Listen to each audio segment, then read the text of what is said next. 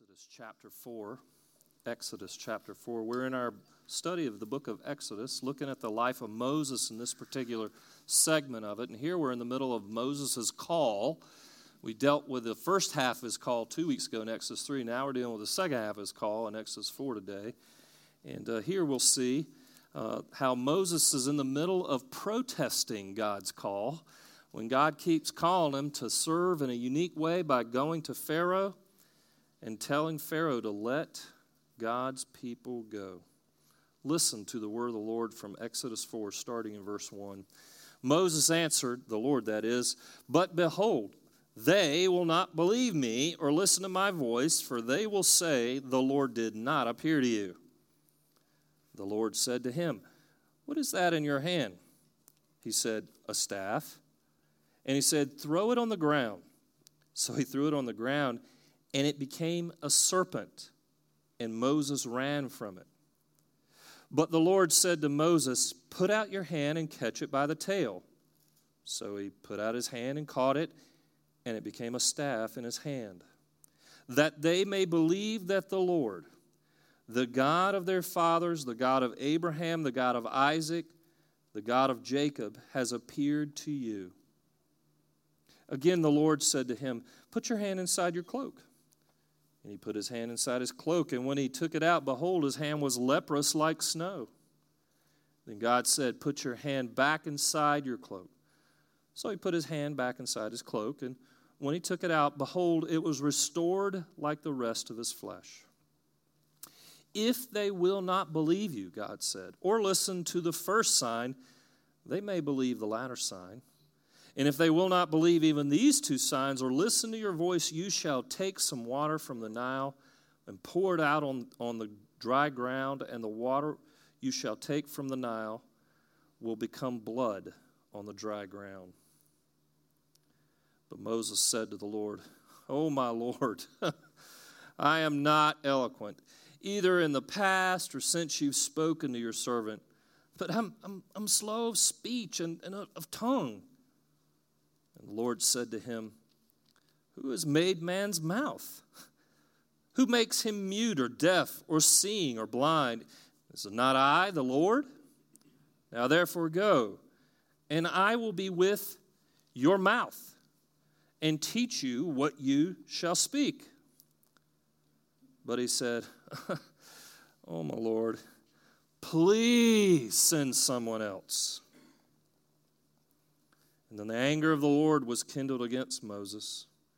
And he said, Is there not Aaron your brother, the Levite? I know that he can speak well. Behold, he's coming out to meet you, and when he sees you, he will be glad in his heart. You shall speak to him and put the words in his mouth, and I will be with your mouth and with his mouth, and will teach you both what to do. He shall speak for you to the people and he shall be your mouth, and you shall be as God to him. Take your staff, take your in your hand this staff with which you shall do the signs. This is the word of the Lord. Thanks be to God.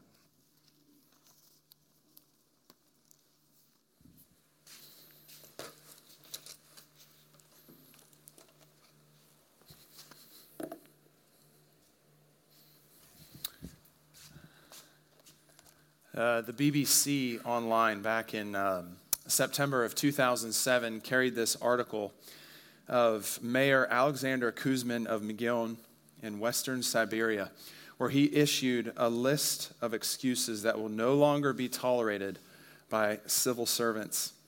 Kuzmin said that the officials must stop using phrases such as, I don't know, and it's lunchtime. He said city officials should help improve people's lives and solve their problems, not making excuses. The mayor's press office said that the list consists of 27 forbidden phrases, including, there's no money. Here are a few of the phrases What am I supposed to do? I'm not dealing with this. We're having lunch. The working day is over. Somebody else has the documents. I think I was off sick at the time. Kuzmin warned in a statement that the use of these expressions by city administration officials while speaking to the head of the city will speed their departure. Excuses can be a common thing. It can be easy to come up with excuses. Our training starts from the time that we start talking and can become more sophisticated as we get older. Excuses come easily all too often, especially when we are asked to do something that is difficult, that seems to be beyond our ability. We can feel our weakness and our inability. We can feel that and then become sometimes even paralyzed or stuck. It's like we can't see the solution, so we kind of freeze, don't know what to do. In chapter 4, 1 through 17, Moses is being asked to do something that he doesn't feel confident to do. He doesn't feel equipped for it or able to do it. And he's right on one level. He can't do it in and of himself. He looks at his own abilities and realizes he can't. But yet, that's the point, isn't it? Now, God had assured him, if you go back to chapter 3, verse 12, he said, I will be with you. It's a promise. And then he said later on in chapter 3, verse 18, and they will listen to your voice. So, in himself, Moses can't do it, but the encouraging thing is he doesn't go it alone does he? God is with him. In this passage in front of us, God assures Moses by his sovereign power that he will be with him in his mission. God gives Moses all the assurance he needs in order to fulfill his mission of going and bringing God's people out of Egypt, out of the land of slavery. And so God patiently and firmly addresses Moses' objections and assures him so that he will walk by faith and not by sight.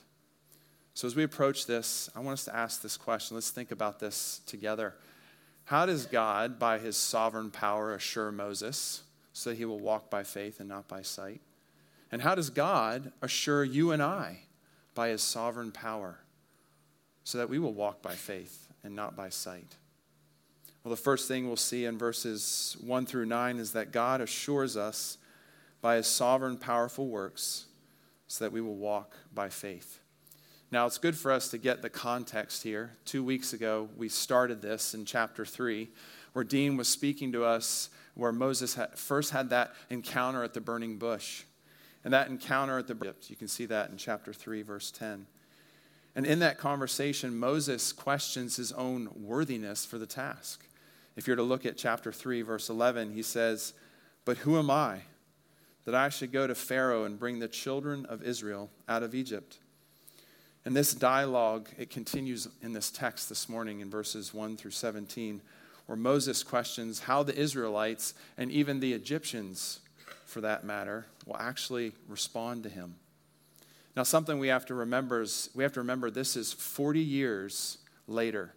Moses had left Egypt 40 years prior because he had killed an Egyptian and there was a price on his head. And so he had fled to Midian. And so this is, it's been 40 years since he's been back. And you can imagine as he's getting this commission to go back, he probably has a few questions. Will Israel even listen to him? It's been a while. That price on his head, is he going to be in danger for his life? if he goes back. So, you and I, we can understand on a human level how he might be feeling going into this. But one thing's clear he's lacking confidence, particularly in what God has said. God told him back in chapter 3, verse 18, they will listen to your voice. But then in chapter 4, verse 1, Moses is saying, They will not believe me. They will not listen to me. And so it's fair to say that Moses, he, he feels inadequate. He has doubt, and he's even afraid. But God. But God graciously responds, taking away his excuse. And you see in this first section here in verses 1 through 9, he gives him this power to do these different signs. Two of these signs he does actually right there at the burning bush. But one of those he does, he can only do later on when he takes water from the Nile and it becomes blood. He gives God, or God gives Moses the ability to take his staff, turn it into a serpent, then pick it up again. To put his hand in his cloak, becomes leprous, put it back, it's healed. He gives him the ability to take that water from the Nile, pour it out, and it becomes blood. And some of you are thinking, okay, that's, that's great, but that's a little obscure. It's a little odd. That's great. Superpowers, awesome. But what's the point? What are these, what are these for? Are they significant? Well, God is actually answering Moses' objections. Moses had an objection in verse 1 where he was saying, They won't hear me. They won't believe that you appeared to me. They won't listen to me. And so, in his doubt, God actually answers him. In verse 5, he says, They will believe that the Lord, that I have appeared to you. In verses 8 and 9, if they will not believe you or listen to the first sign, they may believe the latter sign. If they will not believe even these two signs or listen to your voice, then God talks to him about the sign from the Nile. The point is, is that God is interacting with him on this. God hears him. God hears what he's saying, his objections, and he's answering him, saying, No, they will. Why? Because God is with him by his sovereign power. God is going to be with him in power. That's the thing with these signs. He will demonstrate it, and they will believe. God's sovereign power is displayed in these signs. These signs, as we'll see in the weeks ahead, were direct challenges to the Egyptian religion. We'll see this in the weeks ahead as we talk about the 10 plagues in chapters 7 through 12. And basically, it's a showdown between Yahweh and the gods of Egypt. How so? What do I mean? Take the staff, for example. You remember that? He gave him the ability to turn the staff into a serpent. So, in Egyptian culture, Egyptian religion, the magicians who had these staves, these were symbols of power and authority. And so you can see what God is doing. He's saying, okay, that thing which you think gives you the power and authority over all people, I'm going to take that very thing and I'm going to use it in such a way to show you that I am the one true God who is sovereign over all, and there is none like me. The same thing with the water from the Nile. Uh, in Egyptian culture, it was believed that all life came from the Nile. It was a life giver in Egypt. And so you can imagine when, he, when you take water from that and pour it on the ground, it becomes blood.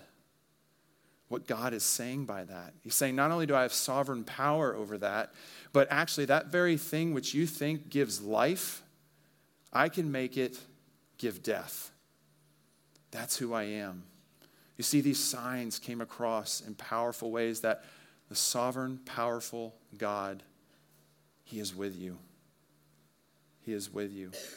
These physical outward signs were meant to show Moses and everyone around that this is who God is. This is who is with you. This is the one who goes with you in power. And if I say that this is the way and this is what's going to happen, this is what's going to happen. And so for Moses, the command is don't be afraid, no excuses. I will be with you. They will know that I appeared to you. They will listen to you because I go with you. Sovereign God. They're no match. They're no match for the sovereign God. Now, it can be easy, can it, to walk by sight and not by faith? That's essentially what Moses is doing here. He's walking by sight and not by faith. These visual signs, which were given by the Lord to Moses, were given in order to assuage Moses' concern. And you could say that, and even the people for that matter, are walking by sight and not by faith. I remember for me, uh, in the early stages of one of my daughters getting type 1 diabetes, uh, learning that whole rhythm of maintaining and doing a lot of things manually and then shifting to devices that monitor. And I remember in that time what was revealed in me fear. I was afraid. What happens when these things break down? Will I harm my daughter? Will she get the care that she needs? What happens when in the middle of the night I'm trying to load a syringe with the right amount? Did I give her too much? Did I give her too little? Did I see it rightly? It's a big difference if I give her too much. But what I noticed inside of me was when things broke down the first time, you could call it silent internal panic. You ever been there? Silent internal panic. Walking by sight not by faith. How about you? How about you this morning? Where are you walking by sight and not by faith? It's easy for us, isn't it? If things are set up the way we want them to be set up and working in the way we hope and want them to work, then we have all the confidence in the world a lot of times, don't we? But what happens when the bottom falls out? Sometimes we go to God saying, Yes, I trust you if you do this, this, and this. Instead of just taking him at his word. Moses is walking by sight and not by faith. And he's being encouraged over and over take him at his word. And that's the call to you and I to take him at his word. He is with us in power, and he does not leave us alone. He is with us. Well, after these signs, you can imagine maybe that this, the excuses would stop. But in verse 10, you see this O my Lord, I am not eloquent, either in the past or since you have spoken to your servant, but I am slow of speech and of tongue. And we see in verses 10 through 17 that God assures us by his sovereign, powerful words, so we will walk by faith now, we're not sure exactly what Moses' speech difficulty was. He could have been a stammerer. Also, he had been away from Egypt for 40 years, so it's possible he didn't feel comfortable speaking the language as much as he was before as he had before. And you can and for a guy like him who had been raised in Pharaoh's household, who knew what went on in the court, understood the culture and the religion. You can imagine he doesn't feel very eloquent. He's going to go and speak in Pharaoh's court. And this is another thing we need to know. The magicians, not only could they perform different uh, miraculous things, but actually they were known for their eloquence. So much so that they actually reveled in it. So not only to have these staves of power and authority, but then they're very eloquent. And on a very human level, how intimidating that would be. How intimidating to walk in there and go, but I can't speak. I nowhere up to par to who they are. But that's the point. God says, I will be with you. You see, Moses, what he's basically saying is, God, you're calling me to do this, but I don't feel like I have the gifts and abilities and skills that I need in order to do this. And God's response back to him is basically saying, Yes, you do. Yes, you do. You have me, and I will be with you, not only in giving you the power to do these miracles, but I will be with you even in your very words. I will speak through you. But he responds to Moses. He's getting more emphatic now. The time for talking is drawing to a close, and the time for him to go is quickly coming. And so he says in verse 12, he says, as you look down there in the text, he says, Go, and I will be with your mouth and I will teach you what to speak. Now, one thing you can say about Moses is that he has great confidence in his inability, but he doesn't have confidence in his ability. So much so that there's another excuse that comes after this. If you, re- if you read in verse 13, it's basically send somebody else. But if you're looking at the Hebrew text, basically what he says is, Please, Lord, Send now by the hand of whom you will send. In other words, please, Lord, send someone, anyone you want to send, not me. It's implying that in this text. Now, one thing you can say about Moses is that he is just not that enthusiastic to go and do what God has called him to do. Kind of like when your parents tell you maybe to clean up your room or to do some chores. Maybe you're not enthusiastic. Or maybe when your spouse tells you to do this or to take out the trash, not enthusiastic. Or when the IRS tells you it's time to file your taxes, not enthusiastic, are we? But God, He responds in verse 14, and His response is actually pretty graphic. It's, it's, the meaning of it comes across in the text. But literally, what it says is the nostrils or nose of Yahweh burned or heated up. It sounds very funny. You're just thinking of God's, you know, you picture this raging bull. In other words, the point that's being made is what Moses has said is now kindling God's anger. And God is angry. God is angry, angry, rightly so. But notice what he doesn't do. He doesn't punish him. He doesn't wipe him out. The flame doesn't come shooting out from the bush and incinerate him. He doesn't remove his call. He doesn't say, okay, never mind. I'll go get somebody else. You're off the hook. But God, He moves in. Moses has his objections, God has his answers, and Moses is going to continue to go forward doing what God has called him to do. God does respond, making another concession. He says, I'll give you Aaron. I'll give you Aaron. And in fact, Aaron is on his way. Did you notice that in verse 14? It said, Behold, he's coming out to meet you. Isn't this interesting? This whole theme of God's sovereign power, God's sovereignty, God knowing this already has Aaron on his way when he's in this dialogue with Moses before Moses even protested.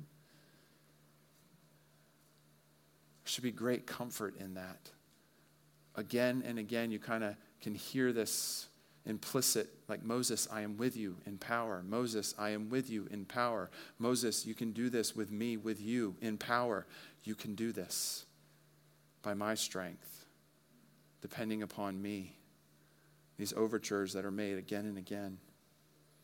Well, Aaron will be Moses' mouthpiece in verse 16. God will be with Aaron's mouth and Moses and teach Moses what to do. You see that also in verses 14 and 15. And you'll see in your text that Moses will be like God to Aaron in the sense of prophecy. That's what that means. Just as God would speak his words to the prophets who would speak his word to the people, so Moses will speak to Aaron who will speak to Pharaoh. He will be his mouthpiece. Aaron will be his mouthpiece. Aaron will speak the words spoken to him by Moses. And what we see here in verses 10 through 17 is that God is assuring Moses by his sovereign, powerful works and his word that he will be with him, that he will be with him in power, he will be with him as he speaks. And he doesn't let Moses get out of it, does he? He removes all of his excuses. And he actually provides, doesn't he? He provides. And He pushes him forward to do what He has called him to do. You know, I wonder, it's not, in, it's not explicit in this text, but I wonder if part of this back and forth was for Moses to see what was really inside of him. The text doesn't say that. God surely knew everything that was going on inside Moses' heart. He knows all things. But I wonder if this back and forth was there so that he would show him, Moses, this is what is in your heart, really. Because with every excuse I shut down, you are revealed more and more. What comes to the surface is just your lack of confidence because you're looking to self. You're not looking to me. Well, after this, there are no more excuses. You can see that. And we've come to the point, as they say. And Moses is going to go forward and he's going to go to Egypt and he's going to bring Israel out of Egypt. If you were Moses, how would you be feeling? Would you be someone who's like him and feeling that lack of confidence, feeling that fear? Or would you be someone on the other end going, Are you kidding me? He just gave me superpowers. I got this. I can do this, no problem. Which end of the spectrum do you tend toward? Are you someone that looks at yourself and goes, Oh, I got this. I can do this? Or are you someone on the other end of the spectrum that looks at themselves and says, There's no way I can do this? For me, I'm on that other end of the spectrum. I'm on that spectrum with Moses. I resonate with Moses. I feel his inability within himself. I feel his fear. There's nothing like church planning to make you feel incompetent and that you don't have it all together. You can't do it. You are feel unable to do it. It's nothing like that. And that comes onto my doorstep from time to time, surprises me from time to time, comes up, rings my doorbell, and won't leave. And even though Jesus is in my house, he's on the porch and he keeps ringing my doorbell, and I have to go face him. I have to go talk with him, and I have to tell him to go, but this is how I have to do it. I have to tell him that no, Jesus is in my house. He is the one that I need. He is with me. You don't provide any comfort that I need. You don't provide any satisfaction that can really assuage my fears and my worries and my doubts. He can, and He does over and over. So it's time for you to go. How about you guys? What end of that spectrum are you on? You know, no matter what end of the spectrum you and I are on, one thing's clear. You and I are looking to self. Think about this. If you're this person on the end of the spectrum that says, looks at self and says, I got this, you're trusting yourself. If you're the person on the other end of the spectrum that looks at themselves and said, There's no way I can do this, you're looking at self.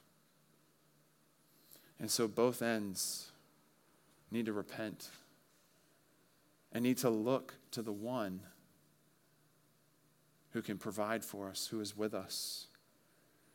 You know, it's clear whether we, whatever pole you are on, one thing we can see with Moses is that he lacks confidence. But Moses is someone that points us to a greater someone Jesus Christ. He points us to the one who was sent by the Father, came from heaven, sent by his Father who was empowered to go and rescue you and I from the land of slavery, and that is to our sin. To rescue us, to bring us out, who didn't offer any excuses, who didn't have any objections, but rather went and did in order to glorify himself and his Father. He was one who was mighty in word and mighty in works. He never hesitated, he never gave excuses. He came and he succeeded where you and I failed. He paid for all of our excuses, our fears, our weaknesses. And he stood in our place and he paid the penalty for our sin. And he accomplished the Father's will. You know, as you look through the Old Testament, maybe you're familiar with it or not. And by the Old Testament, I mean that first, the, the book, is, the Bible is divided into two sections Old Testament, New Testament. It starts with the book of Genesis, ends with Malachi in the Old Testament. If you look at from Genesis 3 to Malachi, there is an implicit question going on in the scriptures. The implicit question of where's the Redeemer? Who is he? Is this the one?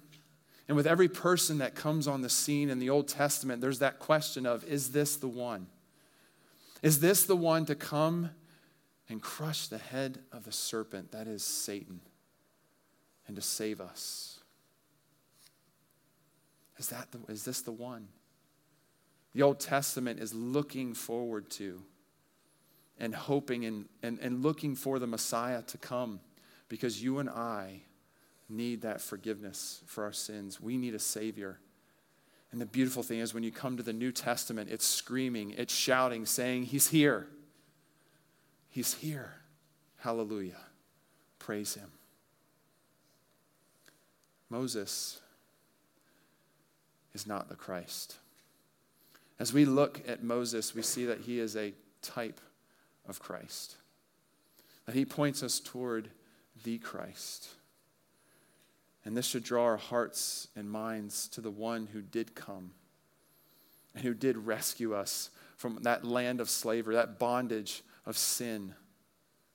He's the one that came and he went to the cross representing us, taking our fears, our concerns, all of our sins, our objections, our doubts, our inabilities, and he nailed every single one to the cross, finally and fully.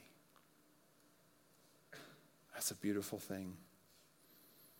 He wiped away all of our sin, and he is the one we needed, and he is the one we need. One of Jesus' disciples later on in one of his letters in the book of 2 Peter. In 2 Peter 1, Peter says this to those followers of Jesus. He says this He says, God's divine power has granted to us all things that pertain to life and godliness. God's divine power has granted to us all things that pertain to life and godliness. In other words, we have what we need. We have Christ. We have him in us by his Spirit. We have been empowered. We don't go it alone.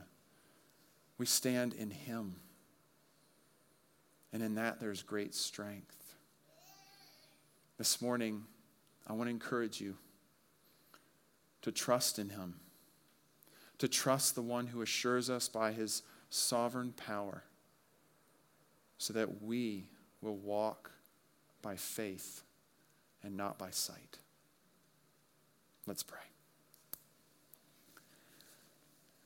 Father, we come to you this morning and we recognize and we see yet again of the ways in which, as we stand before you, that we fall short. But Father, we are not alone and we are not left without hope or help. Rather, you have given us your Son, who's not only atoned and paid for our sins, but is the one who is with us every moment of every day, 24 7, 365. Father, help us to walk in your strength, to live for you, to not walk by sight, but to walk by faith. Be with us, we pray. And we ask all this in Jesus' name.